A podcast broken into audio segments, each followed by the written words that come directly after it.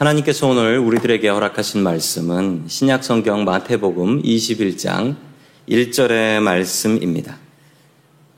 그들이 예루살렘에 가까이 가서 감남산 벳바게에 이르렀을 때 예수께서 두 제자를 보내시며 아멘.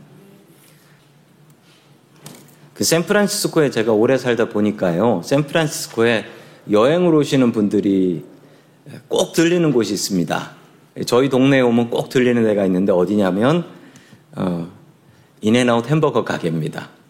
큰 한, LA에서 온 큰 관광버스가 In-N-Out 햄버거 가게 그 앞에 세워놓고요. 한국 사람들이 거기서 수북하게 사, 사 먹습니다.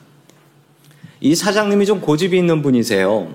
신선한 재료로 음식을 만들기 위해서 그 주방에 냉동고 freezer가 없대요. freezer가 없대요.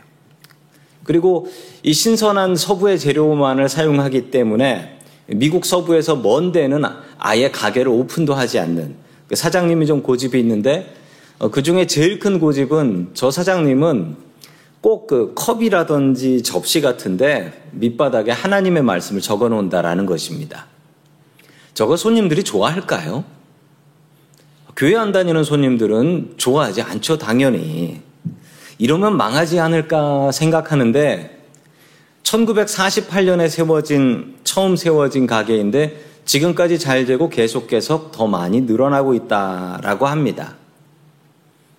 또 하나의 재밌는 가게 하나가 있습니다. 이 칙필라라는 닭고기 파는 가게입니다. 요즘 이 근처에도 좀 생기고 있는데 저는 이제 동부 쪽에만 있었거든요. 이 사장님도 믿음이 참 좋은 분 같은데 더 합니다.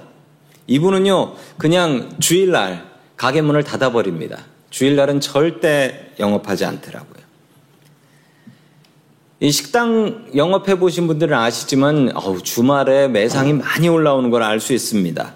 이 식당은 1946년에 시작한 식당이고 뭐 얼마 전에는 동성애를 반대했다가 이제 크리스찬은 동성애를 반대한다라고 했다가 어, 저 불매 운동한다고 동네 사람들이 다 모여 있는 겁니다. 안 사 먹는다고.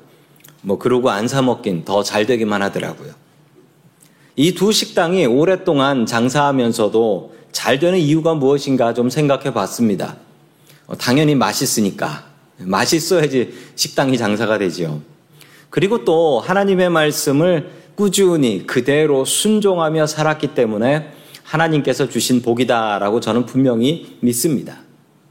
우리들에게는 이런 하나님의 말씀에 순종하는 고집이 있어야 합니다.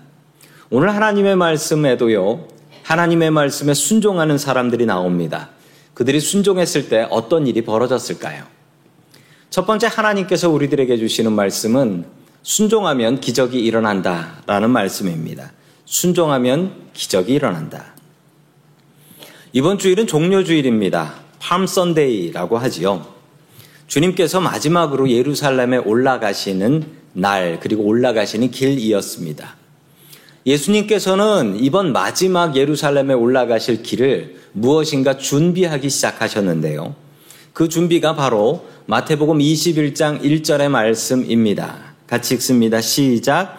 그들이 예루살렘에 가까이 가서 감남산 벳박에 이르렀을 때 예수께서 두 제자를 보내시며 아멘. 예루살렘 성 건너편에 이 감남산이라는 것이 있습니다. 이 감남산은 예루살렘하고 이 골짜기 하나를 두고 건너편이기 때문에 이 감남산에서는 예루살렘이 아주 잘 보입니다. 거기에 벳바게라는 동네가 있었습니다. 예수님께서 무슨 생각을 하셨는지 갑자기 제자 두 명을 부르셨습니다. 왜 두 명일까요? 우리가 두 명이면 좀 생각해 봐야 됩니다. 왜냐하면 예수님께서는요, 이 제자 두 명을 부르실 때는 특별한 뜻이 있었기 때문입니다. 꼭 두 명을 짜서 전도 보내실 때 이렇게 보내시고 또 귀신 쫓으실 때 이렇게 두 명씩 보내셨어요. 왜 두 명씩 보내셨냐면 한 명만 보내면 시험에 들까봐 두 명을 2인 1조로 짜서 보냈던 것입니다. 예수님께서 두 제자를 보내신다라는 것을 보면 아, 또 엉뚱하고 힘겨운 일이 있나 보다 생각하시면 됩니다. 사실 그런 일이 또 벌어지게 됩니다. 우리 2절의 말씀 같이 봅니다. 시작. 이르시되 너희는 맞은편 마을로 가라. 그리하면 곧 메인 나귀와 나귀 새끼가 함께 있는 것을 보리니 풀어 내게로 끌고 오라. 아멘. 예수님께서 시키신 미션은 남의 나귀 새끼를 가져오라라는 것이었습니다. 참 기이한 미션이었습니다. 예수님께서 예루살렘에 올라가신 일이 이번이 처음이 아닙니다. 여러 번 올라가셨는데 오늘은 굳이 걸어가지 않으시고 나귀도 아니고 나귀 새끼를 타고 올라가시겠다라고 말씀하시는 것이었습니다. 계속해서 3절을 봅니다. 시작. 만일 누가 무슨 말을 하거든 주가 쓰시겠다 하라. 그리하면 즉시 보내리라 하시니. 아멘. 아니, 그리고 아주 이해할 수 없는 말씀을 하셨습니다.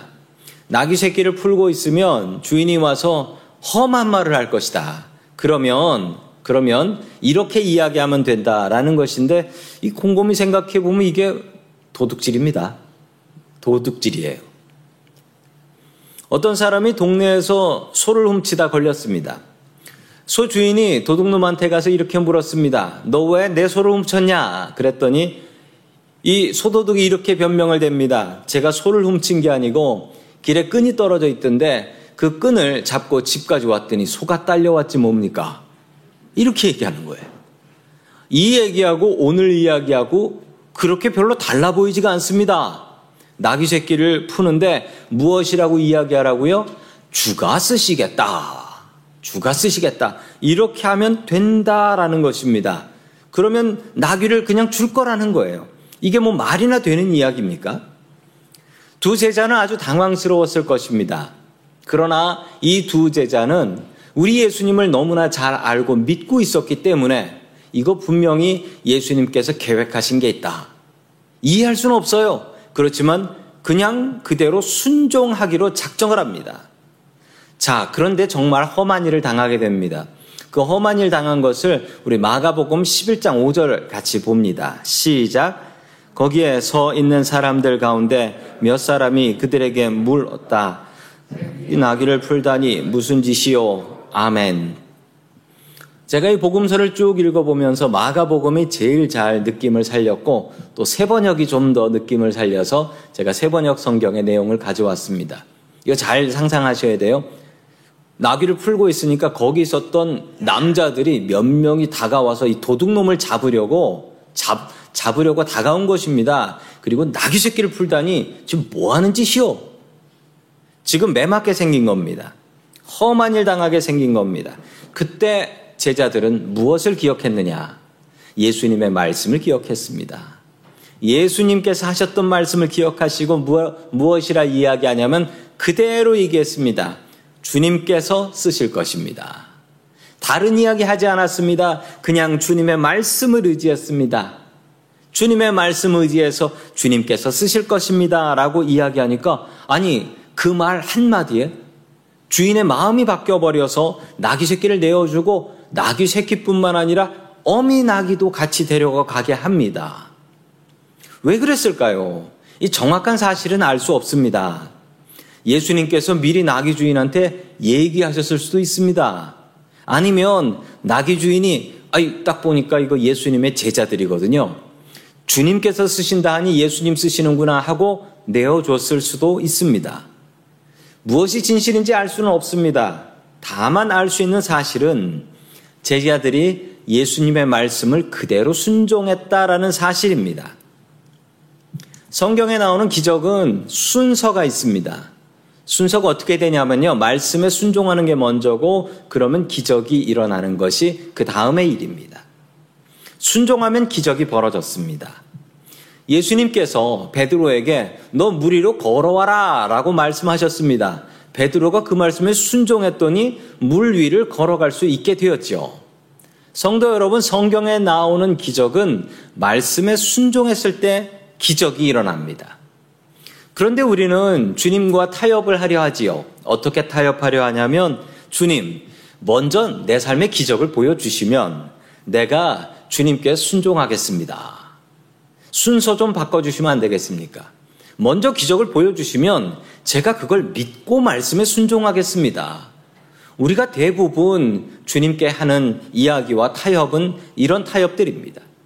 주님께서는 먼저 믿고 가라 하지만 우리는 못 믿겠으니 기적부터 보여주십시오. 성도 여러분, 기적을 보고 싶으신가요? 기적을 보고 싶으시다면 우리가 먼저 하나님의 말씀에 순종해야 합니다. 매주 우리가 듣는 예배 시간에 듣는 주님의 말씀이 있습니다. 이 말씀을 집중하십시오. 그리고 오늘 말씀 중에 단 하나라도 성도님들이 잡으십시오. 그리고 그 말씀대로 순종하고 한 주 살아보십시오. 어떤 기적이 벌어지게 될까요? 매일매일 성경 말씀 보셔야 합니다. 특별히 고난주간 한 절의 말씀이라도 보셔야 합니다. 그리고 보신 그 말씀을 마음에 붙잡으십시오. 그리고 그 말씀대로 하루를 살아보려고 애써 보십시오. 그러면 어떻게 될까요? 우리의 삶 속에 기적이 벌어지는 것을 체험하게 될 것입니다. 말씀은 우리의 삶을 바꾸는 놀라운 능력이 있습니다. 주님의 말씀을 의지하여 우리의 삶 속에 기적을 경험할 수 있는 저와 성도 여러분들 될 수 있기를 주의 이름으로 간절히 축원합니다. 아멘. 두 번째 마지막으로 하나님께서 우리들에게 주시는 말씀은 예수님의 겸손을 배우라라는 말씀입니다. 겸손한 사람을 보신 적이 있습니까?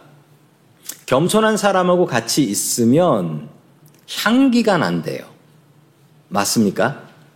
그렇습니다. 겸손한 사람하고 있으면 향기가 나는 것처럼 그냥 마음이 편해져요.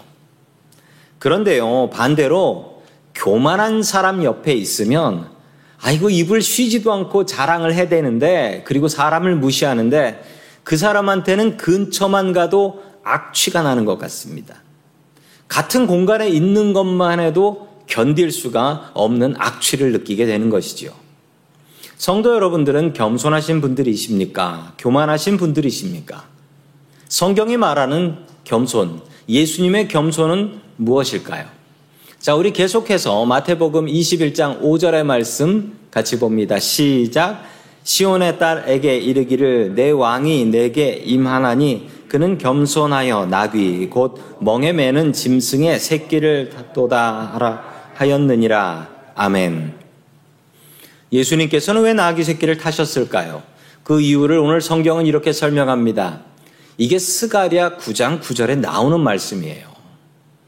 메시아가 될 분은 나귀 새끼를 타고 오신다라는 것이 이 스가랴 9장 9절의 말씀입니다. 또 그 이유가 무엇인가를 성경은 이렇게 설명하지요. 그는 겸손하여 그는 겸손하여 겸손하여 나귀 새끼를 타신다. 이것은 좀 이해가 되지 않습니다. 진짜 겸손하시면 그냥 걸어가시면 되지 않습니까? 왜 걸어가지 않으시고 꼭 나귀 새끼를 타셔야 겸손한 것일까요? 그 당시 문화를 우리가 좀 알아야 할 것 같습니다. 화면에 나오는 저 문은 로마에 있는 문이고요. 티투스 장군의 개선문이라고 합니다. 티투스 장군의 개선문인데 로마 장군들은요, 전쟁에서 이기고 돌아오게 되면 저 문을 지납니다. 저 문을 지나고 퍼레이드를 하는데 이 퍼레이드는 대단한 구경거리였습니다.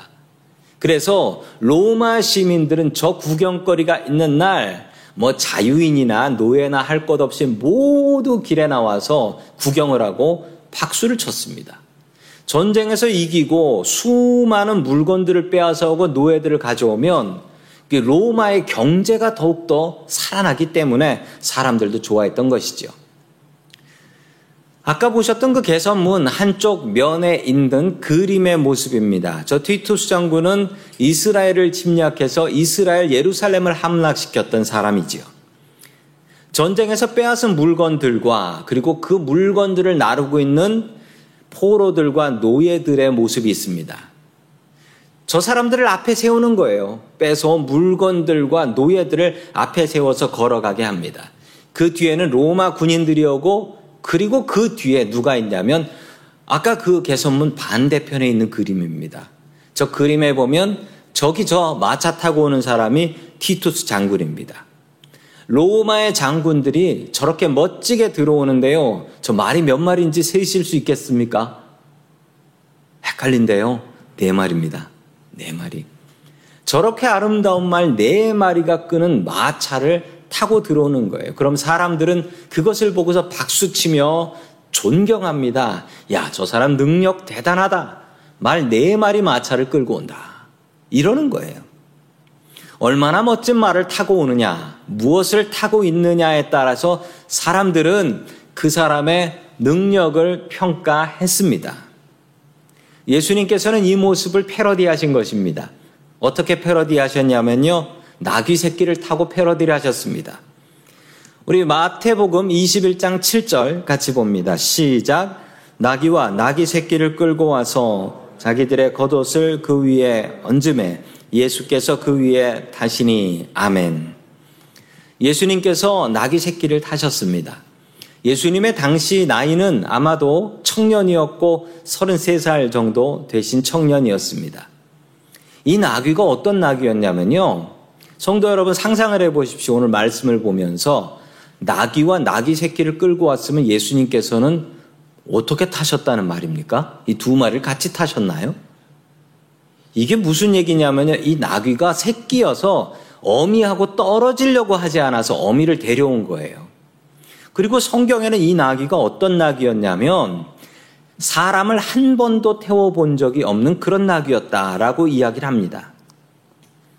그 모습을 한번 상상해 보십시오. 이 어린 나귀가 33살 예수님, 청년 예수님을 태우고 가파른 예루살렘 언덕을 올라가야 하는데 잘 올라갈 수 있을까요? 나귀 새끼가 그냥 나는 못하겠다고 푹 땅에 꼬꾸라지면 어떻게 될까요? 아니면 못 태우겠다고 뒤에 있는 사람을 흔들어 버리면 어떻게 될까요? 이건 흡사 잘못 보면 야 저거 저 어린 동물한테 이건 너무한 거 아니야? 이 동물학대 같아 보이네 라고 이야기할 수도 있습니다. 나귀 새끼는 예수님의 명령에 순종했습니다. 자신의 힘으로 할 수 없는 것을 나귀 새끼도 알았지만 끝내 너무나 잘했습니다. 그 비결이 무엇이었을까요? 그 비결은 이 나귀 새끼가 겸손했기 때문입니다. 이게 무슨 말이냐고요? 우리가 생각하는 겸손은 이렇습니다. 겸손은 스스로를 낮추는 것이라고 우리는 알고 있습니다. 그런데 스스로 낮추는 것이 모두 겸손이냐? 아니요. 겸손의 탈을 쓴 교만도 있습니다. 나는 잘났지만 나는 겸손하고 예의도 바르다라고 해서 스스로 굽신굽신 낮추는 사람이 있습니다. 그 사람은 겸손해 보이지만 그 느낌은 겸손이 아니라 아이고 잘난 척 하는구나 라는 느낌이 들게 돼요. 제가 교회에서 세일꾼을 세울 때 이렇게 부탁을 드립니다. 집사님, 내년에는 교회에서 이런 일로 봉사해 주시면 감사하겠습니다. 라고 부탁을 드리면 많은 분들이 아멘 하고 따라오시는 분들도 계시지만 어떤 분들은 목사님, 저는 능력이 없어 못합니다. 저 같은 사람이 어떻게 그런 일을 할 수 있겠습니까? 이렇게 말씀하시는 분들이 있는데요. 이게 겸손일까요?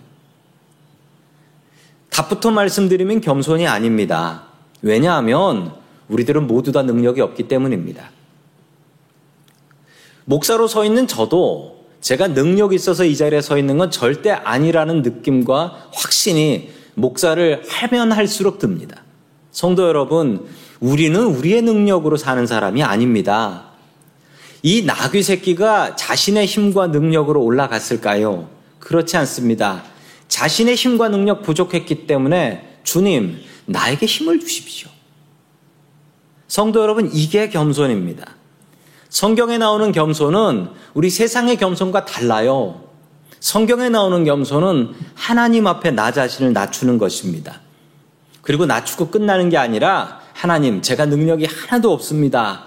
그런데 하나님께서 능력 주시면 제가 못할 것이 없습니다. 이게 겸손이에요. 이게 바로 겸손입니다. 신약성경 빌립보서 4장 13절에서는 이렇게 말씀하십니다. 같이 읽습니다. 시작. 내게 능력 주시는 자 안에서 내가 모든 것을 할 수 있느니라. 아멘. 성도 여러분, 이 말씀 참 유명한 말씀이지요. 내 능력으로 사는 것이 아니고 내 능력으로 일하는 것이 아닙니다. 내 능력으로 살고 내 능력으로 일한다고 믿는 사람은 교만한 사람이지요. 참된 겸손을 배우십시오. 하나님 앞에 나 자신을 낮추고 하나님의 능력을 구하며 살 수 있기를 주의 이름으로 축원합니다. 그리고 또한 우리는 예수님의 겸손을 배워야 하는데요. 빌립보서 2장 6절 말씀 예수님의 겸손의 말씀입니다. 같이 봅니다. 시작. 그는 근본 하나님의 본체시나 하나님과 동등됨을 취할 것으로 여기지 아니하시고 아멘.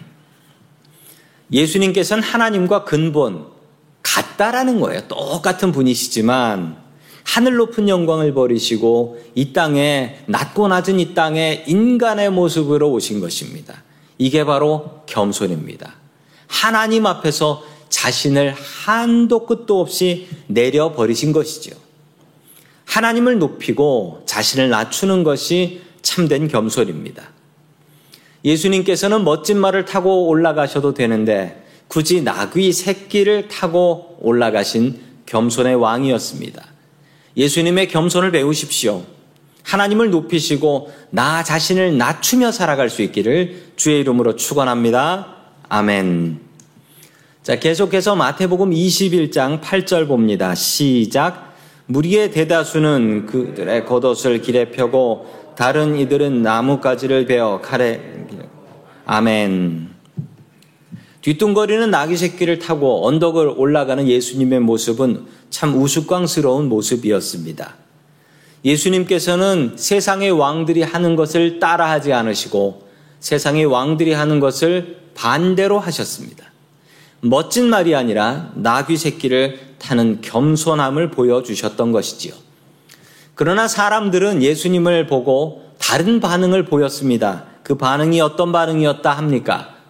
무리의 대다수는 자신들의 겉옷, 이거 귀한 거거든요. 당시 옷 한 벌밖에 없는 사람들이 자신의 겉옷을 벗어서 길에 카페트처럼 깔았다라고 합니다. 어떤 이들은 자신, 자신의 겉옷이 아니라 나뭇가지, 팜트리, 종려나무까지 가지를 잘라서 그것을 길에 카페트처럼 깔았다라고 합니다. 예수님을 왕으로 생각했던 것이지요. 자, 구절 말씀 계속해서 봅니다. 시작. 앞에서 가고 뒤에서 따르는 무리가 소리 높여 이르되 호산나 다윗의 자손이여 찬송하리로다 주의 이름으로 오시는 이여 가장 높은 곳 호산나 하더라 아멘. 백성들은 열광하며 예수님께 소리를 질렀습니다. 무엇이라 소리를 질렀냐면 호산나 다윗의 자손이여 찬송하리로다. 우리가 호산나라는 말을 참 많이 들어봅니다. 우리 처음에 불렀던 찬양들도 이 호산나 찬양이었습니다. 호산나라는 말의 뜻은 무엇일까요? 호산나는 주께 간청하오니 기도하오니 구원하소서라는 말입니다. 메시아에게 외치는 말입니다. 나를 구원하실 분, 나의 왕에게 외치는 말입니다. 더 이상 버 틸 수 없는 고통의 상황 속에서 우리가 해야 될 말은 호산나입니다. 주님, 이제 저를 구원하여 주시옵소서. 삶이 힘겹고 괴로울 때, 어떻게 살아가야 될지 모를 때, 눈앞이 보이지 않을 때, 우리가 주님께 외쳐야 될 말은 바로 이 말, 호산나입니다. 성도 여러분, 이번 한 주간 동안 이 호산나를 외치시며 기도해 주십시오. 나의 구원자는 오직 예수 그리스도밖에 없습니다. 우리가 호산나를 외칠 때 주님께서 들으시고 응답하십니다. 우리의 호산나를 주님께서 들으시고 응답해 주실 수 있기를 주의 이름으로 간절히 축원합니다. 아멘. 다 함께 기도하겠습니다. 우리를 구원하시러 예수님을 이 땅에 보내주신 고마우신 하나님 아버지. 오늘도 주님의 은혜를 구하는 주의 백성들이 이 자리에 모였습니다. 주님, 우리와 함께하여 주시옵소서. 주님, 우리가 주님의 말씀에 순종하는 사람들이 될 수 있게 도와주시옵소서. 순종을 통하여 기적을 체험하는 사람들이 될 수 있게 도와주시옵소서. 주님, 우리가 주님의 겸손을 배울 수 있게 하여 주시옵소서. 스스로 한없이 낮은 자리를 찾아주신 주님의 은혜에 감사드립니다. 우리도 하나님 앞에서 스스로를 낮추고 주님의 능력을 높여드릴 수 있게 도와주옵소서. 호산나 주님의 은혜를 간구합니다. 예수 그리스도의 이름으로 기도드립니다. 아멘.